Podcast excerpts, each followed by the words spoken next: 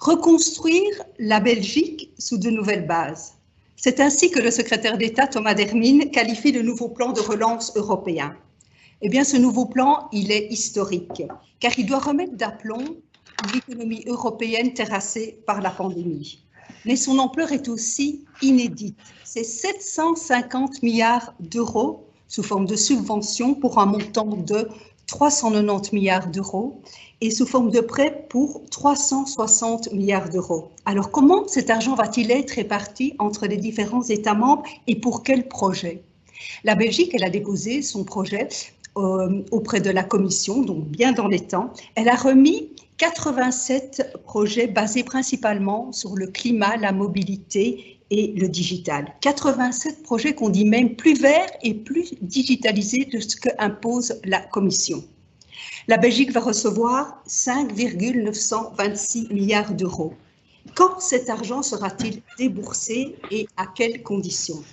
Voilà autant de questions auxquelles va répondre notre secrétaire d'État Thomas Dermine. Thomas Dermine, c'est un économiste de haut vol et depuis peu membre de notre gouvernement fédéral. Après ses études d'ingénieur en gestion à la Solvay Bruxelles School, complété par un cursus en sciences politiques à l'ULB, il a poursuivi son parcours académique à l'université de Harvard à Boston. De 2009 à 2016, il a travaillé comme consultant chez McKinsey dans de nombreux pays, notamment à Londres. Il est revenu en Belgique à Charleroi en 2017 et il a travaillé sur le plan Catch. Et depuis en novembre 2019, il devient directeur de l'Institut Émile van der le centre d'études du Parti socialiste. Et en même temps, il participe activement aux côtés de Paul Magnette, président du PS, aux négociations pour la formation du gouvernement fédéral. Et le 1er novembre 2020, il est nommé secrétaire d'État à la relance et aux investissements stratégiques chargé de la politique scientifique. Voilà, donc il est donc l'homme vraiment euh, du plan de relance économique. Monsieur Dermine, je vous donne donc la main. Très bien, mais écoutez, euh, merci beaucoup euh, à la Banque nationale, au Forum financier pour l'organisation de cette conférence ce temps de midi. Je suis ravi d'être avec vous pour parler d'un sujet qui est éminemment important pour l'avenir de notre pays, qui est le, plan de relance et de résilience qui a déjà été cadré par Madame Godin. Je pense que si on s'interroge sur quel est l'élément qui a déclenché la nécessité de ce plan de relance, on replonge très vite dans euh, la pandémie euh, du coronavirus, euh, qui est sans conteste un événement qui s'apparente à un choc systémique d'un point de vue sanitaire. Vous avez ici une courbe de surmortalité. Vous voyez chaque année les, les lignes en noir, c'est la mortalité. Et puis la ligne en, rouge, c'est euh, les 13-14 derniers mois où on voit clairement une surmortalité euh, très importante. Juste pour, euh, avant de commencer la, présentation, même si je me suis déjà lancé, j'ai eu l'occasion de travailler avec une petite start-up bruxelloise qui s'appelle jetpack.ai. Vous les voyez ici dans le coin inférieur gauche, leur logo. Et donc, on a essayé de travailler sur une présentation la plus interactive possible euh, pour présenter ce plan de relance. Et donc, c'est vraiment une jeune start-up avec des, entrepreneurs brillants qui font un super boulot qu'on appelle de data visualization pour rendre des présentations complexes le plus, le interactif possible. Euh, je suis toujours à l'écoute de feedback. Donc, s'il y a des membres dans la dans la dans, l'audience, dans l'assemblée qui ont des, retours par rapport à la présentation, qui n'hésitent pas à se manifester euh, par email ou par les, réseaux sociaux. Je suis toujours dans une phase où, j'apprends beaucoup et où tous les retours sont intéressants. Mais donc, je, reprends le fil de la, présentation. Euh, donc, on est face à une crise qui est évidemment sans, sans commune mesure avec ce qu'on a vécu euh, depuis plusieurs décennies d'un point de vue sanitaire. D'un point de vue euh, économique, c'est aussi une crise qui a provoqué un choc inouï. Et sur ce graphe-ci, on compare les variations trimestrielles de PIB entre la dernière crise économique qu'on a, qu'on a connue 2008-2009 avec la crise financière. Et on voit que les variations trimestrielles de PIB sont sans commune mesure dans leur ampleur euh, par rapport euh, à ce qu'on a connu euh, dans des crises précédentes.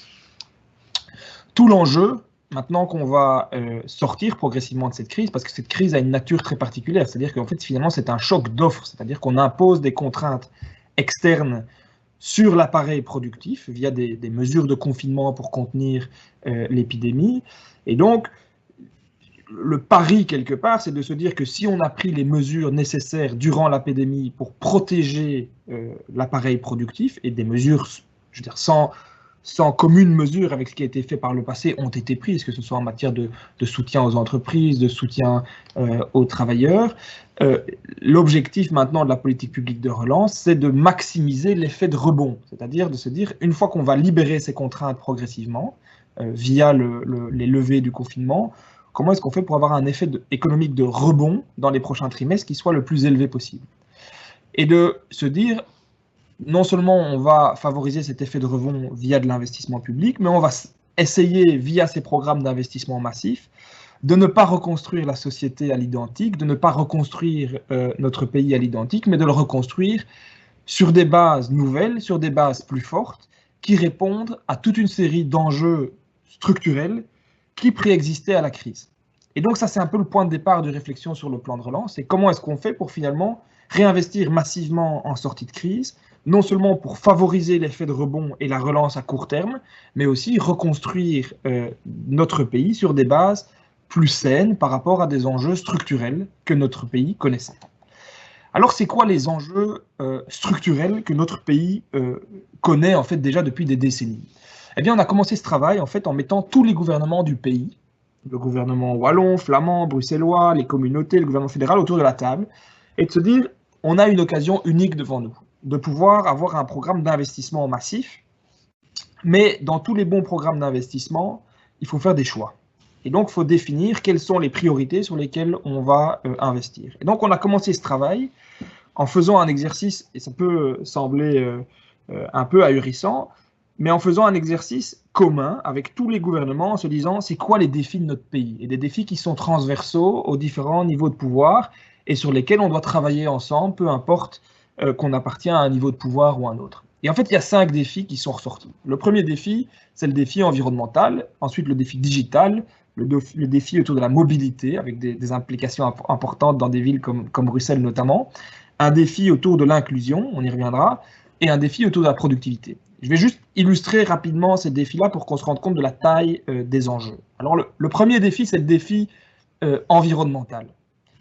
Et on, s'inscrit, la Belgique s'inscrit résolument, et l'accord de gouvernement fédéral le, leur précise très clairement, on s'inscrit dans la, la réduction euh, à l'horizon 2030 de 55% des émissions de CO2 par rapport à un niveau de référence qui est 1990 si on suit la tendance actuelle, donc si on pense qu'on va répliquer dans les 10 ans qui viennent, un peu moins de 10 ans qui viennent, ce qu'on a fait dans les 10 ans passés, on n'y arrivera pas. On réduira de environ 30% les émissions de CO2, c'est-à-dire qu'on sera très loin de nos objectifs de l'accord de Paris, et donc on va avoir contribué à un réchauffement climatique euh, global. Donc ça, c'est le premier enjeu super important, c'est comment est-ce qu'on fait pour accélérer fortement la tendance de décarbonation euh, au sein euh, de notre économie. Deuxième défi, euh, c'est le digital. Et ici, je reprends une statistique qui est publiée par Agoria, parce que je trouve qu'elle est intéressante, à deux niveaux. C'est que, un, elle nous montre qu'il ne faut pas avoir spécialement peur du digital. On entend parfois, euh, le digital va détruire de l'emploi, et alors il y a des craintes un peu ancestrales d'avoir ces, robots qui, automatisent de l'emploi, etc., etc. Non, ce qu'on voit, c'est que le digital a plutôt une tendance même à augmenter l'emploi le vrai impact du digital, c'est que ce n'est pas sur le nombre d'emplois, mais c'est sur les qualifications qui sont requises pour entrer et pour rester sur le marché de l'emploi. Et donc, il y a un enjeu global par rapport au digital qui est de comment anticiper les mutations que va avoir le digital sur la nécessité de formation et la nécessité d'avoir euh, des outils de formation tout au long de la vie, de formation pour les jeunes qui, qui leur permettent de s'insérer de façon durable sur le marché euh, de l'emploi. Parce que le digital ne supprimera pas d'emploi, mais le digital va augmenter le niveau de qualification qui est requis pour entrer et pour rester sur le marché du travail. Troisième défi, c'est le défi de la mobilité. Et là, euh, j'aimerais bien qu'on décompose un petit peu les émissions de CO2. Parce que les émissions de CO2, donc on voit qu'on doit faire moins 55% en 2030, mais si on prend la première composante qui est l'industrie, en fait l'industrie, on est sur une tendance, il faut la continuer dans les 10 ans qui viennent, mais on est sur une tendance où l'industrie fait, le job par rapport à la décarbonation. Alors, il y, a, des choses qui aident, notamment, moi je suis originaire de Wallonie, mais effectivement, à chaque fois qu'on a fermé un haut fourneau entre 1990 et 2020, ça a aidé à la décarbonation, mais on voit qu'aujourd'hui, il y a une réflexion qui s'enclenche chez plusieurs grands industriels dans le pays, qui est déjà bien avancée pour décarboner. Et par rapport à 1990, il y a moins 31% qui a été effectué. Deuxième source d'émissions, c'est tout ce qui est lié, c'est même plus large que le chauffage, c'est tout ce qui est lié au bâtiment. Et là, on voit aussi qu'il y a un mouvement qui a été euh, enclenché. On a fait moins 13% depuis 1990, mais que là aussi, il faut accélérer drastiquement parce qu'on doit faire moins 55% en 2030 et on n'y arrivera pas si on, si on ne fait que répliquer les efforts du passé. Donc c'est pour ça que vous allez retrouver dans le plan de relance, notamment, beaucoup de projets sur la rénovation énergétique du euh, parc immobilier privé au public. La troisième catégorie d'émissions, et qui me préoccupe le plus, ce sont les émissions liées à la mobilité, et singulièrement au transport routier. Parce que là, on voit qu'en fait, on va exactement dans la direction opposée à celle qu'il faudrait suivre si on voulait suivre nos émissions euh, de CO2, puisqu'on a une, évolution positive sur les, 10 dernières, sur les 20 dernières années, sur les 30 dernières années, excusez-moi, euh, des émissions de CO2. Là, on doit avoir une euh, euh, réduction. Et donc là, c'est essentiel de travailler, et c'est un enjeu non seulement qui est lié à l'enjeu environnemental par rapport à nos, émissions de CO2, mais aussi un enjeu de euh, productivité. Je pense qu'on expérience tous d'une façon ou d'une autre, ou des, ou des proches, l'enjeu de la mobilité à Bruxelles, qui en fait non seulement est, est frustrant d'un point de vue personnel, mais aussi d'un point de vue collectif, et une, une entache euh, importante notre productivité, vu que le temps qu'on passe dans sa voiture, c'est du temps qu'on ne passe pas à avoir du temps de qualité euh, chez soi avec ses proches ou du temps qu'on ne passe pas euh, au travail. Quatrième et avant-dernier défi, et qui est un défi, je pense, qu'il faut qu'on garde tous bien à l'esprit, c'est le défi de l'inclusion. Et singulièrement, comment est-ce qu'on fait pour garder en Belgique, dans un pays, et je pense qu'on se plaint souvent de notre pays, mais notre pays a quand même des aspects vraiment précurseurs, c'est qu'il valorise fortement la solidarité et l'inclusion. Or, aujourd'hui, en Belgique, on a toujours, et il faut vraiment le rappeler, une personne sur six en Belgique qui est exposée au risque de pauvreté. Et globalement, euh, euh, ce risque-là, il ne diminue pas. Et si on voit sur les dix dernières années, on a même une légère hausse. On est passé de 14,7% à 16,4% des personnes qui sont exposées au risque de pauvreté. On a aussi des nouvelles formes de pauvreté. Et ce risque de pauvreté, il évolue très fortement en fonction euh, des catégories de la population. Et par exemple, un des premiers déterminants du risque de pauvreté, c'est le niveau euh, d'enseignement qui est atteint. On voit que pour des, euh, des citoyens qui ont une éducation qui ne dépasse pas le niveau du secondaire, le risque de pauvreté, il est hyper élevé. Il est de presque 1 sur 3. Si on n'a pas de diplôme, euh, si on a un diplôme maximum du niveau, secondaire inférieur, le risque d'être exposé à la pauvreté est de 1 sur 3. Par contre, pour les catégories de la population euh, qui ont un diplôme de l'enseignement supérieur, ce risque est beaucoup plus faible, il est de l'ordre de 6%, donc un peu plus de 1 sur 20. L'autre variation, c'est la variation euh, en fonction du statut d'activité. Et on voit qu'aujourd'hui, euh, avoir un emploi reste la meilleure protection contre le risque de pauvreté. Euh, on voit qu'il y a un enjeu, notamment euh, par rapport à certains bénéficiaires d'allocations. Et aujourd'hui, malgré qu'on ait un, système de sécurité sociale dont on a réaffirmé l'importance avec la crise du coronavirus, être bénéficiaire de certaines allocations ne protège plus du risque de la pauvreté. Le cinquième défi, c'est le défi de la productivité, qui est une notion euh, euh, très importante pour les économistes, euh, qui a tendance à être un peu abstraite, mais qui est très importante. C'est qu'en Belgique, on a toujours été un des pays les plus productifs au monde. On reste aujourd'hui un des pays les plus productifs au monde, et ce niveau de productivité, en fait, fait en sorte que la Belgique peut avoir des niveaux de, de bien-être élevés. Mais ce qu'on appelle finalement, le, les économistes appellent le, gap de productivité, c'est-à-dire l'écart entre le niveau de productivité belge et celui des pays voisins.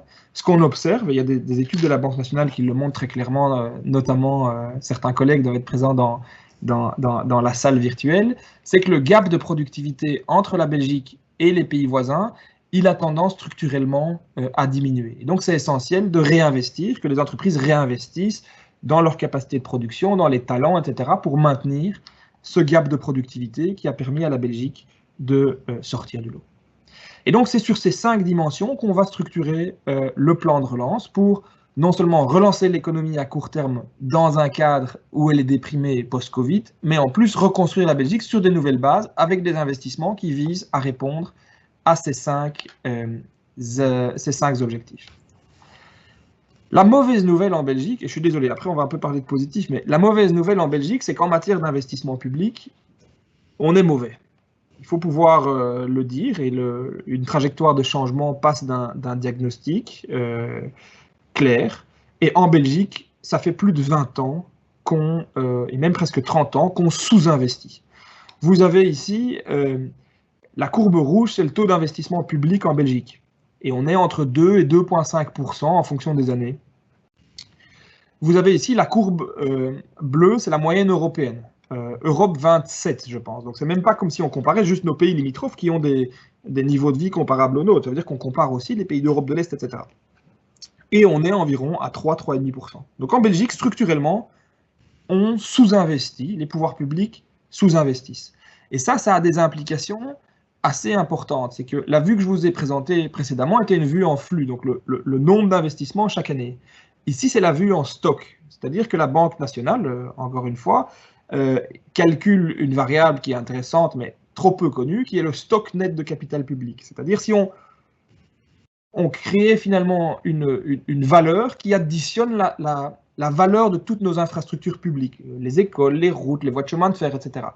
Et ce qu'on voit, et moi, ça, me, personnellement, ça m'empêche de dormir, c'est qu'en fait, aujourd'hui, on investit tellement peu en Belgique que le taux d'investissement chaque année est insuffisant, ne fût-ce que pour renouveler le stock. Donc en fait, on, on est en train de détériorer notre stock parce qu'on investit moins que le taux qu'il faudrait pour renouveler ce stock. Et donc collectivement, chaque année, on devient un petit peu plus pauvre. Et je pense que quand on voit les défis structurels de notre pays, que ce soit euh, la nécessité d'investir pour construire l'infrastructure, pour décarboner l'économie, d'investir dans l'inclusion, d'investir dans la mobilité, d'investir pour le digital, etc., on se rend compte qu'on a des besoins énormes d'investissement, que le secteur public, euh, secteur privé n'y arrivera pas tout seul. Et face à ces défis énormes, en fait, on est en train de s'appauvrir collectivement parce qu'on n'investit pas assez. Et donc, il y a euh, il y a une vraie urgence à ce que les pouvoirs publics réinvestissent massivement, parce que sinon, on sera complètement incapable de faire face aux défis euh, du futur, qui sont des défis importants pour les prochaines générations. Euh, et cette crise du coronavirus, et c'est ce que je, me conforte à penser, c'est que c'est une crise qui a été effroyable d'un point de vue sanitaire, qui a été d'une violence inouïe d'un point de vue socio-économique, mais c'est aussi un moment, je pense, dans l'histoire où nos enfants se rappelleront ah tiens, c'est un moment où on a pris conscience de la valeur de réinvestir, de la valeur d'être ensemble, de la valeur de, construire finalement les fondations qui permettent de répondre à des défis structurels majeurs, notamment le défi de la mobilité, le défi de décarboner notre économie, etc. Et ça, c'est vraiment ce qu'on essaie de faire avec le plan de relance. Et ce plan de relance n'est qu'une première brique. Euh, on a mentionné les montants qui peuvent sembler élevés, mais qui sont relativement faibles par rapport à ce, ce dont on a besoin dans la durée, n'est qu'une première brique pour inverser cette tendance et réinvestir massivement dans notre futur. Euh, comme ça a été dit, le, plan de relance, donc cette première brique d'investissement public, c'est 5,9 euh, milliards euh, d'euros pour la Belgique, qui doivent être dépensés avant 2026, donc pendant la période de sortie de coronavirus, avec des indications assez larges de l'Europe, qui nous dit qu'il faut un minimum de 37% sur la transition verte, et un minimum de 20% sur la transition digitale. À part ces, guidelines-là, les, orientations sont euh, euh, assez larges. On a travaillé de façon très intensive, comme je vous l'ai dit, euh, sur une période de cinq mois, depuis la formation du gouvernement, pour travailler et travailler, et c'est ça qui faisait la, beauté et le défi de l'exercice, tous ensemble au niveau belge. Au niveau belge, on a une certaine complexité institutionnelle, avec des différents niveaux de pouvoir, etc. Mais pour la Commission européenne, elle avait tout à fait raison, elle nous a dit il faut un seul plan belge, et si vous parlez de mobilité, il ne faut pas venir avec un plan de mobilité du fédéral, de Bruxelles, de la Wallonie. L'enjeu, par exemple, de la mobilité autour de Bruxelles, c'est un enjeu qui doit être appréhendé de façon euh, globale, parce que les différents niveaux de pouvoir ont des, ont des leviers. La SNCB a des leviers avec les trains, la région bruxelloise évidemment, mais aussi les connexions avec la Wallonie, la Flandre sont importants. Donc on a travaillé tous ensemble de façon très très rythmée. selon ces cinq derniers mois. Et d'ailleurs, la Commission européenne qui me disait en octobre, attention, vous êtes en retard, parce qu'effectivement, les autres pays avaient déjà commencé cet été. En fait, finalement, on a été capable, ici, fin du mois d'avril, il, y a un peu plus de deux semaines, à rendre notre plan dans l'ordre. Et on fait partie, je pense, de la petite moitié des pays européens qui ont été capables de tenir la deadline de, de la Commission. On a aussi essayé de travailler euh, d'une manière un peu moderne euh, euh, en politique. C'est-à-dire on a essayé d'ouvrir un maximum les fenêtres et de s'enrichir de l'expérience, d'avis de personnes qui ont une expertise forte sur certaines thématiques.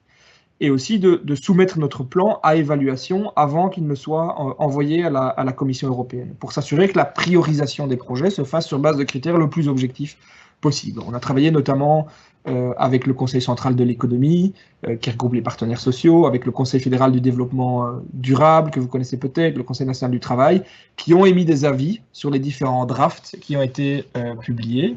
Et on a aussi mobilisé l'expertise de plusieurs centres pour évaluer le plan en cours de route et s'assurer qu'on ait des bonnes orientations.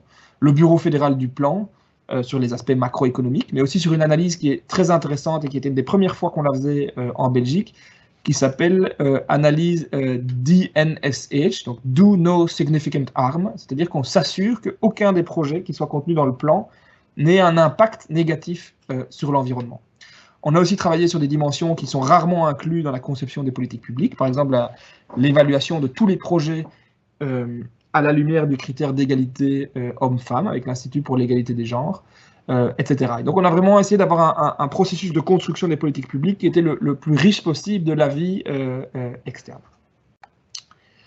voici pour les, les, préliminaires, si je puis dire. Maintenant, on peut finalement rentrer dans le, dans le plan et qu'est-ce qu'on retrouve dans ce, dans ce plan et quels sont les projets concrets qui se, qui se retrouvent dans ce plan? Eh bien, premièrement, ce plan, sans surprise, il est structuré selon cinq chapitres. Les cinq chapitres sont les cinq enjeux structurels auxquels notre pays euh, euh, fait face. L'environnement, le digital, la mobilité, l'inclusion et la productivité. Vous retrouvez euh, dans ce plan 85 projets. Chacun des projets est une petite bulle que vous voyez sur ce graphe, produit par nos amis entrepreneurs de, de jetpack.ai si la bulle est grande, c'est un grand projet. Si la bulle est petite, euh, c'est euh, un euh, petit projet. Donc, par exemple, si je regarde, tiens, c'est quoi cette grosse bulle ici? Ben voilà, par exemple, ça, c'est une grosse bulle, c'est 345 millions, projet porté par la région flamande sur tout le renforcement de leur infrastructure cyclable, notamment la connectivité autour de Bruxelles. Si je regarde, voilà, c'est quoi cette grosse bulle euh, ici C'est euh, tous les réinvestissements d'Infrabel, notamment autour du port d'Anvers, modernisation de certaines voies euh, en Wallonie, etc. Donc ça, c'est un peu la, vision de synthèse du, plan avec finalement les différents projets.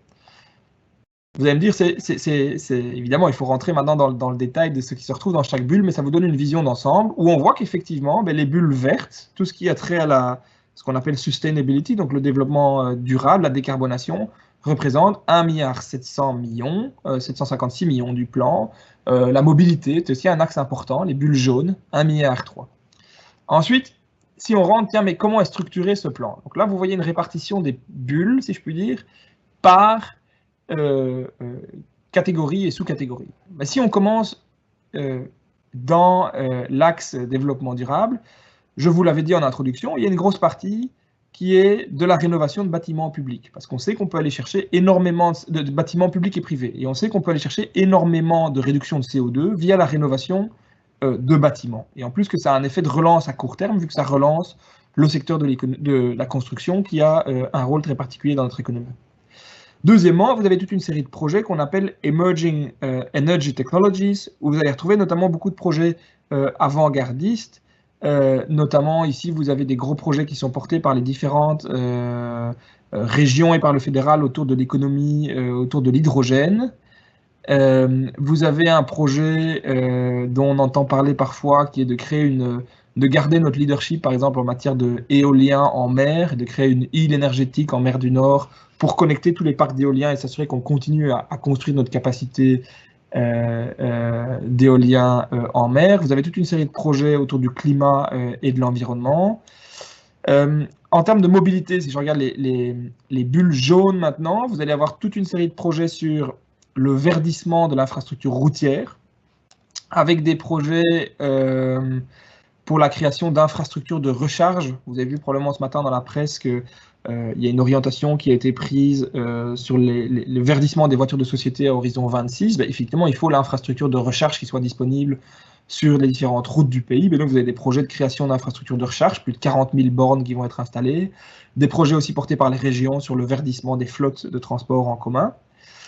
Deuxième axe, ce sont des, des, projets de, mobilité douce, avec notamment ces projets dont on parle beaucoup de créer des corridors vélos euh, pour rentrer dans les grandes villes, de la même façon qu'il y a des corridors pour les voitures, de s'assurer qu'à côté des axes pour les voitures, on a aussi des axes euh, pour la mobilité douce, pour rentrer euh, dans les villes, singulièrement à Bruxelles. Et alors, beaucoup de projets de ce qu'on appelle le shift modal, donc c'est s'assurer qu'en connexion avec les infrastructures routières, les infrastructures de mobilité douce, on ait aussi un réinvestissement dans notre réseau de chemin de fer, qui est un des plus denses euh, au monde, mais qu'il faut développer sur certains aspects, notamment euh, autour du port d'Anvers pour favoriser euh, le fret par rail, qu'il faut moderniser, notamment en Wallonie, on sait que certains segments du rail sont, sont vieillissants, et qu'il faut parfois aussi mieux utiliser. Et notamment, c'est le cas à Bruxelles, avec toutes les petites gares en fait, qui existent dans Bruxelles, mais qu'il faut pouvoir desservir parce qu'elles peuvent faire partie d'une solution de mobilité globale à Bruxelles.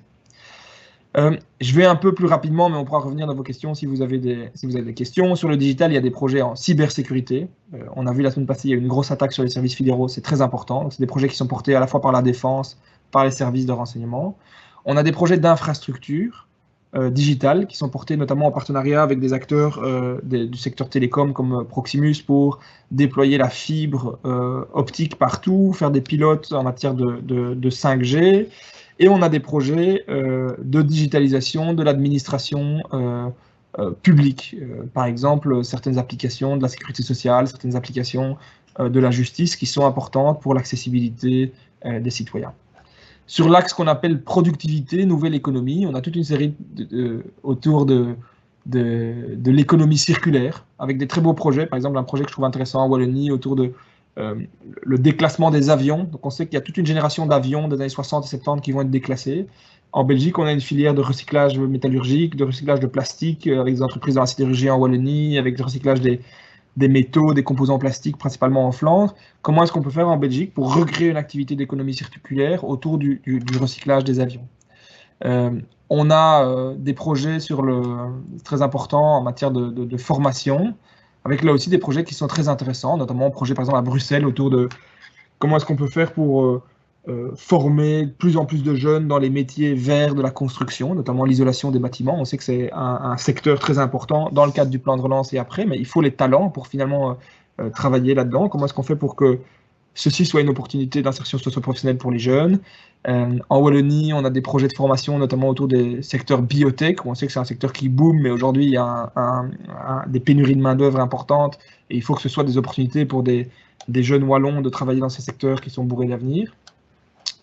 Euh, des projets de recherche aussi, euh, ce qu'on appelle Supporting Economic Activity, en se disant quelles sont les filières d'excellence en Belgique sur lesquelles on doit capitaliser, notamment en, matière de médecine nucléaire, notamment en matière de recherche spatiale, de recherche aéronautique. C'est des, filières dans lesquelles il y, a une, excellence historique en Belgique et qu'il faut, euh, continuer à investir pour construire euh, ces filières d'excellence en Belgique.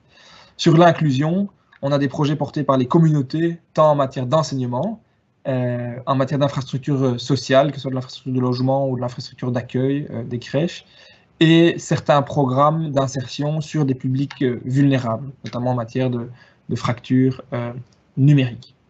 Voilà un peu la vue globale du plan. Euh, et comme ça, vous avez une idée des, grandes masses et du type de projet qui se retrouve.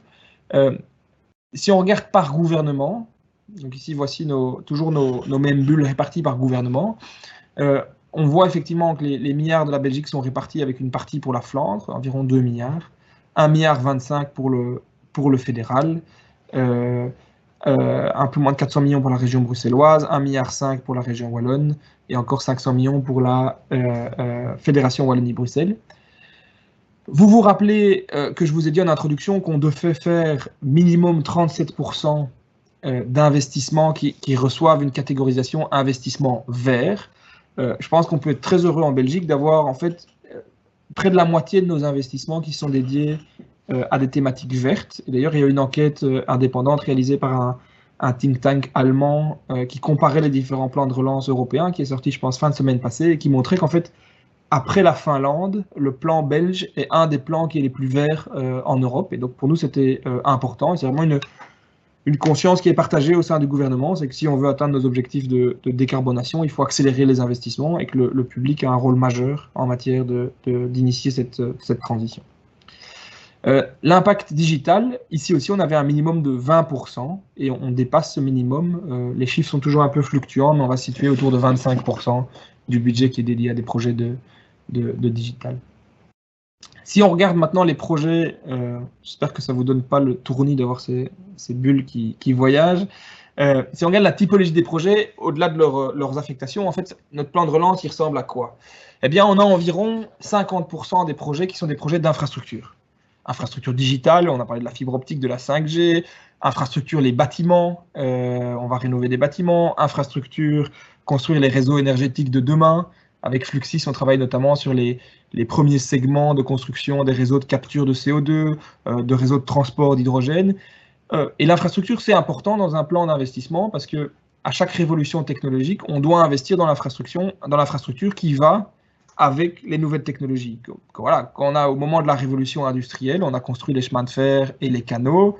Après la Seconde Guerre mondiale, on a construit euh, euh, les autoroutes et les lignes à haute tension. Mais aujourd'hui, on est dans une nouvelle rupture technologique qui va nous permettre d'avoir une économie euh, bas carbone et il faut construire l'infrastructure qui va avec. Et, ce qui est intéressant avec l'infrastructure, c'est que en plus de nous positionner par rapport à des défis structurels, elle a un effet multiplicateur important sur la relance à court terme via le secteur de la construction. On a environ 15% des projets qui sont dans la recherche et le développement. J'ai parlé de l'aéronautique, du spatial, de la filière nucléaire. C'est des sujets qui sont euh, importants. On a 25% des projets qui sont sur la formation du capital humain. Et on sait notamment par rapport à l'enjeu du digital que c'est important en fait d'investir massivement dans les compétences euh, parce qu'il va y avoir des révolutions technologiques qui vont modifier la nature de l'emploi euh, dans les prochaines décennies. Et on a euh, des projets qui sont des projets digitaux euh, purs, notamment les programmes de digitalisation euh, de différentes administrations ou de l'enseignement. une dimension qui est trop souvent négligée, mais on a demandé une revue systématique de nos projets par l'Institut pour l'égalité entre les femmes et les hommes. Et ce qu'on voit, c'est que, et c'était une, condition sine qua non, c'est qu'il n'y a aucun projet qui contribue euh, à renforcer les inégalités, donc qui auraient un impact négatif sur l'égalité homme-femme. Il y a des projets qui ont un impact neutre, donc qui ne vont, euh, qui ne vont euh, finalement pas avoir d'impact sur l'égalité entre les hommes et les femmes, mais qui ne vont pas la, renforcer. On a des projets qui ont un impact positif et on a aussi en fait l'essentiel de nos projets qui doivent être orientés dans leur exécution pour avoir un impact positif, mais aujourd'hui qui ont un impact potentiellement positif sur l'égalité homme-femme. Et donc c'est très important pour nous qui est en tout cas une partie significative des projets qui a un impact positif, c'est le cas, et absolument aucun projet qui renforce les inégalités de genre. Et à travers ce processus de travail, évidemment, on travaille sur ce processus-ci pour ce plan de relance-ci, mais on essaye aussi d'établir des nouveaux automatismes en matière de conception des grands plans de politique publique et avoir ce réflexe d'analyser des décisions majeures de politique publique sous euh, l'angle euh, égalité euh, homme-femme. Ça ne se fait pas ou peu, et je pense que ça fait partie des nouveaux automatismes qu'il faut avoir en matière de conception euh, des politiques publiques. Euh, quelque chose qui est très important quand on conçoit un plan d'investissement public, c'est de se dire comment est-ce qu'on fait un effet euh, levier, un effet multiplicateur sur le secteur privé. et donc ce que je ne vous ai pas encore dit, c'est qu'en fait beaucoup des projets que j'ai mentionnés, en fait sont des projets qui sont des projets publics-privés. Par exemple, j'ai mentionné quelques exemples. La rénovation énergétique des bâtiments, ben, ça se fait en partenariat avec des opérateurs privés parce qu'il y a une rentabilité intrinsèque. Quand vous rénovez un bâtiment, euh, vous abaissez les factures d'énergie et donc il y a une forme de, retour sur cet investissement via une diminution de la facture énergétique. Quand euh, ma collègue Tine van der Straten travaille sur ce projet d'île énergétique en mer du Nord, elle le fait avec des partenaires privés, que ce soit des partenaires de la, de la construction, des grands groupes euh, notamment comme euh, Yann de Null ou Démé en Flandre, ou des partenaires énergétiques, notamment Elia. Et donc le public ne met en fait qu'une partie du total des investissements qui sont mobilisés, et le public agit en fait pour dérisquer euh, un projet ou le rendre possible là où il y a un échec de marché pour des opérateurs privés. idem sur certains projets en matière de, de formation, etc. On travaille, on essaie le plus possible de travailler main dans la main avec les opérateurs privés. Et donc, chaque bulle, en fait, elle est liée à, je dirais, un sous-ensemble plus grand qui est le, financement externe privé qui est mobilisé. Donc ça, vous avez ici la vue de tiens, mais à quoi ça ressemble seulement le financement public. Ici, vous avez la vue, hop, voilà quand elle est en fait augmentée des financements euh, euh, privés. Par exemple, euh, je regarde celui-ci. Voilà, ici, ça c'est projet de recherche et développement sur la minimisation des déchets nucléaires notamment en anticipation euh, de la fermeture de, certaines centrales nucléaires. Il faut pouvoir que la, Belgique se positionne sur cette filière de démantèlement. Mais c'est un projet pour lequel on met 25 millions d'argent public. Euh, ça, c'est le petit nœud, euh, le noyau que vous voyez en rouge mais on mobilise énormément d'argent euh, privé pour travailler main dans la main euh, avec les opérateurs sur cette euh, thématique de minimisation des déchets nucléaires. Ce projet-ci, bah voilà, c'est l'exemple que je mentionnais sur l'île énergétique offshore. C'est 100 millions d'argent au niveau fédéral qui sont mobilisés, mais il y a des montants importants. De l'ordre ici sur ce projet-ci, c'est 100 millions publics, 320 millions privés qui sont mobilisés pour euh, ce projet-là. Euh, un aspect qui est important, qui a été mentionné par Madame Godin dans l'introduction, c'est le timing de dépenses. Parce que dans euh, une stratégie de relance, le temps est une variable critique et il faut pouvoir en fait avoir le, le stimulus le plus près possible du choc qui crée la dépression. La choc qui crée la dépression, c'est l'épidémie euh, de coronavirus. Et donc, il faut phaser les investissements pour avoir l'impact maximal dans les, dans les périodes qui suivent euh, le, choc du, coronavirus. Et donc, c'est pour ça que la Commission européenne demande, dans tous les cas, votre programme d'investissement doit être fini au plus tard en 26 et essayer le plus possible de euh, front-loader, pour employer un mauvais terme français, donc d'anticiper le plus possible les investissements. Et on voit qu'en fait, euh, dans le plan belge, environ 65%, allez, un peu plus de 60%, 18 plus 25 plus 20, seront des montants qui seront dépensés encore en 21, en 22 euh, et en 23. Avec tout le défi que ça suppose sur la, sur la mise en œuvre. Ce qui est important de mentionner, c'est que le plan de relance, ce ne sont pas que des euh. Il y a aussi toute une série de réformes qui sont euh, demandées par l'Europe et, dans lesquelles la, Belgique s'inscrit résolument, à la fois pour créer les, cadres réglementaires sur des nouvelles technologies qui vont être déployées, que ce soit en matière euh, d'hydrogène, de CO2, créer le cadre réglementaire pour la 5G, mais aussi de réformes en matière d'exécution des projets. comment s'assurer notamment sur les réformes de simplification administrative, de simplification des procédures, qu'on puisse exécuter ces projets dans le temps. Il y a aussi des réformes, euh, vous l'avez vu, euh, par exemple la réforme de la question des voitures de société avec la question du zéro émission qui a été discutée ce matin dans la presse, accord de gouvernement hier, était un élément qui était mentionné. Et alors il y a des, réformes plus larges qui s'inscrivent dans le cadre de la législature, notamment en matière des pensions, dont le timing est inscrit dans le plan de relance. Aussi important, c'est d'avoir un reporting sur les objectifs de développement durable, donc les 17 objectifs euh, énoncés par euh, les Nations Unies. Et ici aussi, c'est une dimension qu'on va essayer de suivre dans le temps. Euh, c'est d'avoir un reporting, s'assurer qu'en fait nos projets cadrent bien avec les, objectifs de développement durable. dernière dimension, sur la mise en œuvre pour l'avenir, Bon, ce qui est important, et, je, reviens à mon introduction, c'est de se dire, le but, c'est d'augmenter l'investissement public dans le temps. Et cet investissement, ces, milliards qu'on reçoit de l'Union européenne, c'est fantastique, c'est beaucoup d'argent, mais c'est une première brique pour inverser la tendance. L'objectif, c'est d'aller vers 3,5%, c'est-à-dire la moyenne européenne à horizon 2024, et vers 4% à 2030. Pour atteindre 3,5% en 2024, il faut 13,1 milliards additionnels d'investissement public. Donc le calcul est vite fait. En fait, avec les 6 milliards euh, européens, on ne fait qu'un peu moins de la moitié du chemin qui est nécessaire pour atteindre 3,5%. Et donc, on anticipe déjà euh, la phase d'après qui est de comment sécuriser en fait les 13 1 13.1 moins 5.9, 7.2 milliards additionnels qui doivent être mobilisés. Donc ça, c'est exactement ça. Donc vous avez 13,1 milliards, c'est ce qu'il vous faut pour atteindre 3,5% d'investissement à horizon 2024. 5,9 milliards viennent de l'Europe, et ensuite il y, a un, résidu de 7,2 qui doit être financé.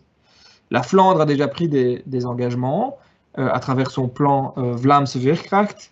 La Wallonie a pris des engagements aussi dans Gué de Wallonia. Euh, le fédéral a pris des engagements, mais doit augmenter ses engagements. Et il y a une série d'engagements aussi au niveau des pouvoirs locaux à prendre si on veut être crédible dans cet objectif de 3,5%. Euh, en conclusion, et je vais, terminer là-dessus pour laisser un peu de temps aux, aux questions-réponses, je pense que le message le plus important, c'est de dire un plan de relance, il a deux fonctions. Un, c'est relancer l'économie avec un effet de court terme dans un contexte où l'économie est déprimée en sortie de coronavirus. Et c'est très important aussi parce qu'on sait qu'il y a quelque chose qui est décrit comme le animal spirit par les, par les économistes, qui est de, recréer la confiance. Et ce plan de relance, il vise à stimuler à court terme l'économie et à recréer une forme de cadre de confiance avec les investisseurs, avec le secteur privé, pour dire qu'on va sortir de cette dépression tous ensemble. Deuxièmement, on ne fait pas juste relancer l'économie euh, sans la modifier. Le but est d'amorcer un virage radical dans une transition sur une société qui est plus durable et qui est plus juste. Et vous avez vu que la plupart des projets d'investissement visent à accélérer cette transition en construisant euh, notamment des, nouveaux pans d'infrastructures qui sont nécessaires pour cette transition. Et le, troisième aspect qui est important, c'est qu'on essaye finalement de réorienter notre économie dans des filières d'excellence, dans des choses qui ont une perspective de long terme en Belgique pour finalement construire des opportunités concrètes pour les générations futures en Belgique à travers toute une série de, projets et de dynamiques qui sont euh, importantes pour notre pays. Euh, et voici pour ma présentation. Si vous voulez rester au courant, parce qu'on va essayer de suivre de façon fréquente et d'avoir un monitoring très actif des, projets, des déroulés, etc., n'hésitez pas à, suivre ce qu'on fait sur les, réseaux sociaux, parce qu'on va devoir faire du reporting fréquemment à la Commission européenne, et donc on en profitera pour euh, finalement faire des rapports d'avancement sur les différents projets. Et vous, avez vu, vous avez vu que ça va aller euh, assez vite vu les impératifs d'exécution d'ici à, 2026 et déjà une bonne partie d'ici à, à, fin 2023. Donc voilà, merci beaucoup pour votre attention et c'était un plaisir, même si l'interaction physique est toujours plus appropriée pour ce genre de présentation.